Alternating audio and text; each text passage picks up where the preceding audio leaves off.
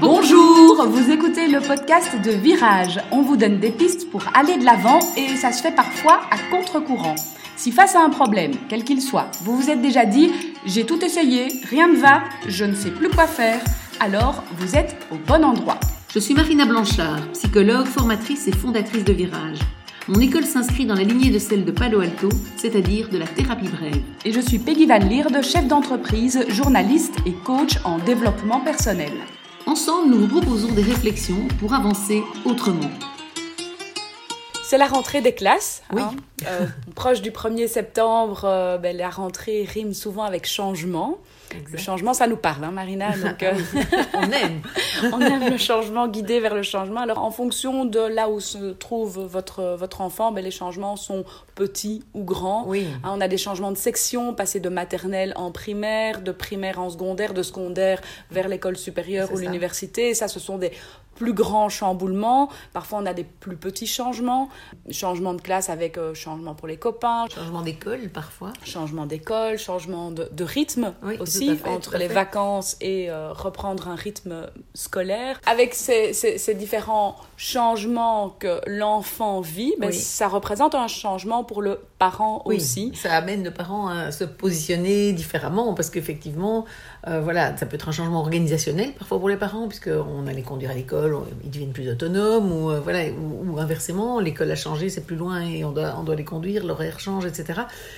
Mais euh, le plus grand changement, enfin pour moi là où il y a une adaptation vraiment importante pour les parents, surtout c'est au fur et à mesure des années, en fait, on aide notre enfant à s'autonomiser de plus en plus. On, le conduit vers, une, autonomie complète. D'ailleurs, c'est un peu l'objectif en général de l'éducation.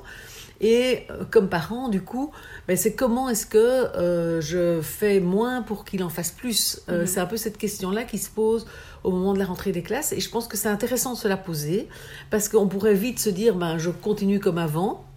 Bon, quand il y a des changements plus importants, comme tu as parlé d'entrée au collège ou des choses comme ça, euh, effectivement, on va euh, probablement se, se poser la question et se dire, bon, ben, est-ce que je continue Mais je, je pense que même chaque année, c'est intéressant de se dire, ben voilà, il passe de telle année à, l'année supérieure. euh, même s'il reste en primaire, mais comment est-ce que je le lâche un peu plus? Est-ce que euh, dorénavant, euh, au lieu de faire les devoirs autour de la table, la salle à manger, il va les faire dans sa chambre? Est-ce que qu'est-ce qui va être différent pour qu'il grandisse un peu en fait hein? Je pense que c'est intéressant d'avoir quand même ce, ce réflexe-là et que ce ne soit pas juste pour les grands caps qu'il y ait un gros changement, mais vraiment plus de se dire, ben voilà, euh, cette année, bah, tu as grandi, euh, maintenant tu es, en quatrième, maintenant tu es en CM2, enfin voilà, en fonction. Euh, et du coup, ce serait chouette que tu puisses faire ça, que ce soit valorisé pour l'enfant. Et en fait, c'est un message pour moi qui est vraiment important parce que c'est un message de confiance, euh, Mhm. simplement. On, on leur envoie vraiment, tu es plus capable maintenant de t'occuper de tes devoirs ou de euh, revoir euh, tes, tes leçons tout seul. Et je, je peux t'expliquer comment tu peux revoir ton vocabulaire de langue et maintenant tu le reverras tout seul, par exemple. Enfin voilà, alors qu'avant je te faisais répéter tes mots, enfin des choses comme ça. Et je pense que c'est vraiment effectivement important. Alors on n'est pas vraiment dans une situation problème ici, on est plus dans une situation de la vie. Mhm. Mais je pense que ce sont des étapes de la vie qui sont importantes. euh, à- à- à- enfin, j'ai envie de dire, on va se challenger en permanence. Je disais, on aime bien le changement, et c'est vrai que voilà, on, aime, on, aime, on aime bien le changement euh, quand on s'appelle virage. Mais euh, non, on aime bien le changement parce que euh, si on n'aime pas, de toute façon, on y est obligé. Et donc, autant, j'ai envie de dire, l'aimer et l'accompagner. Et donc, je pense que c'est intéressant pour les parents de aujourd'hui se dire, bah, je, comment est-ce que je me positionne maintenant, puisqu'il y a un changement. Forcément, la rentrée des classes, comme tu l'as bien expliqué, c'est un moment de changement. Mais c'est une occasion, une opportunité pour euh, nous, euh, pour euh, aider notre enfant à grandir un peu plus.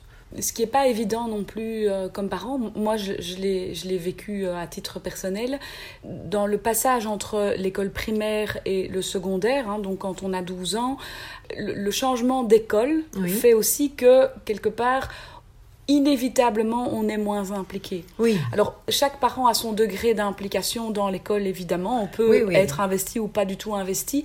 Mais en primaire, on a quand même un contact un peu plus facile Oui, oui, oui, oui. et un regard un peu plus facile aussi sur ce qui se passe. qu'on n'a pas forcément euh, en, secondaire. Et là, je trouve aussi, comme. Alors, l'enfant doit évidemment s'adapter, bien entendu, mais comme parent aussi, ça demande une adaptation. Oui, de se dire, euh, en fait, j'ai je, je, envie de lâcher prise pour autonomiser mon enfant, mais en fait, on, on, on, m'y oblige quelque oui, part. Oui, tout à fait. Et lâcher bien, prise, il est, là. c'est bien qu'on oblige un peu.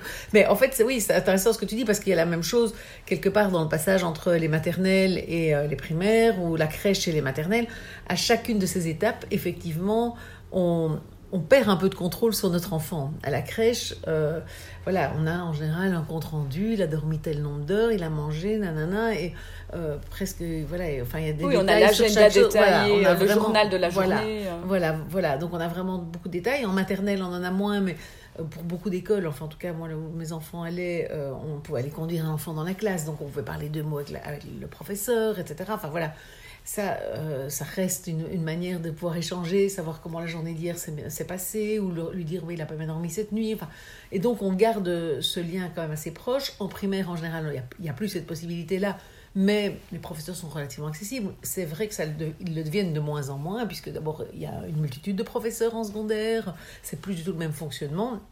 Et donc, effectivement, on n'a pas accès comme ça aux profs de maths comme on, comme on le pourrait le souhaiter, par exemple. Parce que, parce que quand on arrive à 8 heures à l'école, euh, en primaire, euh, à peu près tous les profs sont là, tandis qu'en secondaire, euh, c'est un horaire tellement variable qu'effectivement, on n'arrive même pas à les contacter. Non, c'est ça, c'est ça. Et donc, c'est vrai qu'il y a vraiment ce travail, je trouve que la, la vie nous oblige à faire naturellement, de lâcher progressivement. Et donc, c'est vrai que c'est pas forcément facile. Il y a une espèce de deuil, de nouveau, à faire euh, d'une étape à l'autre, à voir son enfant grandir. Et je pense, voilà, après, ils vont à l'université. Et je pense que vraiment, euh, on le sent aussi au niveau des amis. Hein. Par exemple, on connaît bien les amis de primaire de nos enfants, déjà moins bien ceux de secondaire, on voit vaguement parfois qui c'est.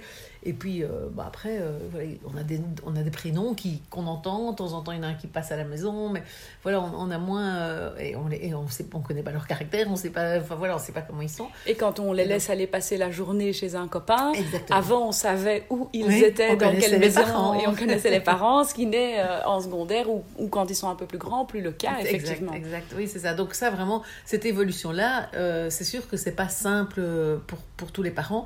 Et mais on revient à la confiance voilà, j'allais dire, le travail à faire, c'est effectivement euh, travailler la relation et privilégier la relation avec son enfant, puisque on n'aura plus qu'un seul lien avec lui, c'est lui. On n'aura plus le regard de l'instit, de la péricultrice, etc. Le seul qui peut nous raconter comment c'est dans la famille des amis, le seul qui peut nous raconter comment ça s'est passé à l'école, c'est lui. On peut plus demander à la prof comment ça s'est passé à l'école euh, pour mon petit chéri aujourd'hui. Et donc, effectivement, c'est capital, c'est vraiment d'aller, euh, de, nourrir cette relation de, positif, évidemment, quand on peut, euh, de, confiance, bien évidemment, d'attention. Voilà, il y a aussi une, attention à leur porter. Euh, bon, je ne veux pas dire qu'il ne faut pas la porter quand les enfants sont plus petits, mais effectivement, il faut de toute façon, cette confiance et cette relation, elle se construit depuis qu'ils sont nés, bien évidemment. Hein, mais ça n'est pas tout d'un coup à 12 ans qu'on va se dire maintenant je vais un peu investir dans la relation avec mon enfant. C'est quelque chose qu'on a construit. Mais je pense que c'est important d'être vigilant. Et aussi, du coup, euh, je pense que c'est un moment où on va euh, devoir lâcher sur certaines règles parfois pour les autonomiser, mais aussi pour leur montrer qu'on a confiance, pour qu'eux puissent nous, nous, rendre cette confiance. Donc je pense que c'est vraiment un moment euh, où c'est important de se dire, je ne vais plus mettre la relation en danger pour imposer une règle. Parce qu'à un moment donné, enfin, alors on peut de temps en temps le faire, hein, je ne suis pas en train de dire qu'il faut tout lâcher euh, quand ils, ont, ils, ont, 12 ans, mais ce que je veux dire, c'est qu'il faut faire attention de qu'en se battant sur une règle, on risque de perdre et d'éloigner notre enfant. Quelque part, euh, la confiance est un peu mise à l'épreuve. On, va un peu tester euh, cette confiance avec notre enfant. Et donc, comme tu le disais, c'est euh, ben voilà, de, de, de, quand je dis euh, mettre la confiance à l'épreuve, c'est ben, de lâcher sur certaines choses, voir ce que ça donne. Et c'est ça, c'est ça. Oui. Et respecter finalement le choix qu'un enfant peut faire. Voilà. Ah oui, oui, c'est ça, c'est se dire, voilà, maintenant il va choisir euh, voilà, plein de choses et on n'est plus là au quotidien euh, pour lui prendre la main. Et donc, effectivement, euh, c'est vraiment important. Et c'est pour ça que, par exemple, des règles, je sais pas moi, des règles de coucher ou des règles. Voilà, je pense que c'est important d'assouplir pour que on ne soit pas sur des bras de fer avec lui, sur des règles qui font que la relation est abîmée et que du coup, on n'a plus l'info parce qu'il décide de plus nous la donner. Et parce que très vite, les enfants savent, les jeunes, euh, les ados, savent et comprennent bien que quelque part, on dépend d'eux pour l'info. Et donc, euh, après, euh, ils, ont, ils ont un certain pouvoir et donc je pense qu'il faut leur en laisser pour qu'ils ils, partagent le leur aussi, en quelque sorte. C'est partager le nôtre pour qu'ils partagent le leur, pour qu'on puisse continuer à faire partie de leur vie, euh, simplement. Mhm. Alors là, on a parlé d'un enfant de 12 ans, hein, mais euh, à, 18 ans, ben, il y a mhm. un autre euh, grand chamboulement, cap. un cap, et un autre grand changement. Et, et là, ben, on n'est plus confronté à un enfant mineur, on est, un enfant majeur, qui, évidemment, va prendre ses décisions et, et, faire ses choix. Et là aussi, comme parent, c'est pas toujours évident euh, enfin, la confiance est une nouvelle fois euh, mise à l'épreuve. Oui, tout à fait, mise à l'épreuve. Et je pense que comme parents, euh, je, je, pense que c'est vraiment un âge où on va se retrouver avec un droit d'avis comme parents. Et donc, on va donner des avis. Moi, enfin, d'ailleurs, je le dis souvent à mes enfants, je dis, voilà, moi, je te donne mon avis, je pourrais pas ne pas le dire, d'ailleurs. je, enfin, je pourrais pas ne pas le donner. Je te le donne, après, tu fais ce que tu veux. Et effectivement, parce qu'en réalité, ils font ce qu'ils veulent. Alors après, ils font plus ou moins ce qu'ils veulent, ils sont quand même dépendants de nous, euh, souvent financièrement, euh, parfois pour d'autres choses. Mais n'empêche, c'est vrai qu'ils ont cette liberté-là, et enfin, on entend des. Enfin, moi, j'en connais plusieurs, des jeunes qui ont claqué la porte et qui sont partis, et il y a une rupture de contact, parfois courte, parfois plus longue. Et donc, je pense que si on veut éviter ça, de nouveau, c'est cette fameuse relation. Et, euh, et donc, c'est vrai que c'est de nouveau important. Et c'est important, c'est pour ça que, puisqu'à 18 ans, en fait, en réalité, on ne peut plus leur imposer grand-chose. Mieux vaut ne pas essayer de leur imposer et, proposer mhm. quelque part. Et puis, euh, voilà, eux prendront, prendront pas. Et évidemment, votre avis va être plus pris en considération si ils ont euh, justement de la considération, s'ils ont justement le sentiment que vous n'avez pas été toujours l'empêcheur de tourner en rond, celui qui a mis des limites, qui a toujours été... Parce que là, alors, ils peuvent, et là encore plus qu'à 12 ans, ils peuvent vraiment... Euh, ils ont tout le pouvoir de, de, claquer, la, porte, la porte. Et quand il claque la porte, on peut avoir l'impression que c'est l'enfant qui perd beaucoup, mais je pense que le parent perd énormément, énormément, parce que l'enfant, lui, il a sa vie devant lui, et nous, nos enfants, c'est un peu notre vie. Donc, euh, quelque part, c'est euh, plus douloureux, je pense, euh, quelque part pour le parent, même si c'est difficile pour tout le monde, et que, franchement, voilà, c'est à éviter tant que c'est possible. Et c'est pour ça que je pense qu'il y a vraiment cet assouplissement de la, de la de la de l'autorité et, et, de la relation qui enfin, cette relation qualitative par un assouplissement progressif de l'autorité qui les, les, amène à être de plus en plus autonomes quoi. Mm-hmm. Et alors parallèlement à tout ça, parce que là on a parlé un petit peu organisation, un petit peu euh, relation euh, amicale ou tout ce qui se passe à l'école, il y a aussi tout l'aspect études. Euh, et donc l'accompagnement au niveau de l'étude. Un parent s'implique davantage, alors pas toujours, mais dans certains cas, quand il s'implique, il s'implique plus dans les petites classes que dans les plus grandes classes. logiquement, oui. Mais, mais, mais, quelque part, il y, a, voilà, il y a cette méthode de travail que l'enfant doit trouver, alors parfois grâce à l'instituteur, au professeur, parfois grâce aux parents. Parfois grâce à lui tout seul, parce qu'il y en a chez qui ça vient tout seul. Mais c'est vrai, c'est vrai que voilà pour les parents. Et ça, je pense qu'il n'y a pas évidemment de recette miracle et de dire voilà, j'invente n'importe quoi. À 13 ans, il faut les laisser euh, travailler tout seul, parce que je pense vraiment qu'il y a des jeunes euh, qui ont besoin d'être soutenus plus longtemps. Et puis il y en a d'autres, par contre, euh, à 6 ans, ils, sont, ils sont tout à fait autonomes parce que voilà, ils, aiment bien ça, ils sont plus consciencieux, enfin pour x et x raisons. Et donc je pense que là, il n'y a vraiment pas de règles, mais il y a vraiment, et c'est intéressant que tu dis ça parce que ça rejoint cette idée de la relation, je pense que c'est important de euh, garder en tête que la relation prime. Et donc, je pense que c'est important d'aider son enfant quand il en a besoin, c'est important que l'enfant sache qu'on est là, qu'on est disponible, ça c'est quelque chose d'important, même si on n'est pas là physiquement parce qu'on est au boulot, qu'il sache que quand on reviendra le soir, il, a une possibilité, qu'on ne dit pas non, mais tu ne parles pas de ça, non. ça c'est important. Pour moi, le responsabiliser, c'est lui dire voilà, tu travailles, tu travailles seul, etc. Mais je suis présent et tu peux me demander à n'importe quel moment euh, euh, de, l'aide et je trouverai un moment pour, pour te la donner. Euh, ou pour te mettre en place un cours, si tu as besoin d'un cours supplémentaire, ou je sais pas, enfin voilà. Mais ça, c'est vraiment important. Donc, parce que l'autonomie, c'est pas tout faire tout seul, c'est de pouvoir aussi être capable de demander de l'aide. Et ça, ça c'est important de leur apprendre ça assez jeune. Et puis, pour certains jeunes ou, euh, qui, auraient besoin d'être plus aidés, accompagnés, moi, je pense pas qu'il faut se dire euh, non, on n'accompagne plus, on ne travaille pas avec un, jeune de 15 ans, il se débrouille tout seul. Non, il y en a qui en ont vraiment besoin. Mais euh, je pense que c'est important aussi pour les parents de sentir qu'à un moment donné, cet accompagnement-là crée justement des tensions et que du coup le bénéfice de l'accompagnement est moins grand que, le, que l'effet négatif sur la relation. Parce que ça, je pense, enfin moi je vois dans les consultations, on a quand même pas mal de parents qui viennent, ils disent voilà, moi je travaille avec lui, tout ça, mais ça fait des conflits tout le temps. Je dis, il réussit, en plus il réussit même pas, pas mhm. forcément. Souvent les parents, plus, le jeune rate, plus ils s'investissent.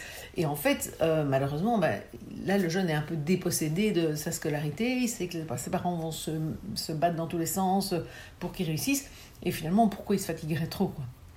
Et donc, et par contre, ça peut créer des, conflits parce que, euh, voilà, lui, ça l'embête, on est tout le temps sur son dos. Et donc, je pense que ça, c'est vraiment euh, important à, souligner. C'est que pourquoi pas aider un, enfant, pourquoi pas accompagner un, adolescent euh, s'il a besoin d'aide, mais pas si, à partir du moment où ça devient problématique, il faut et, en plus non efficace encore plus dans ce cas-là parce qu'on perd et la relation et en plus on n'a même pas le résultat escompté euh, je pense qu'il faut pouvoir s'arrêter à un moment donné pour ne pas justement mettre à mal cette relation, parce que voilà, c'est quand même euh, quelque chose euh, de, trop important. Et voilà, le fait de voir grandir notre enfant, c'est le voir grandir de manière heureuse, épanouie. Donc, que retenir aujourd'hui de cet épisode?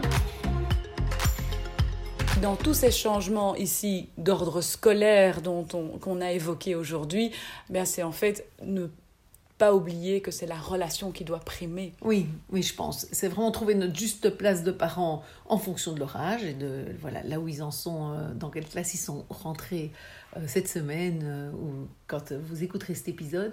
Mais c'est être disponible suffisamment, mais sans que ce soit au détriment de la relation.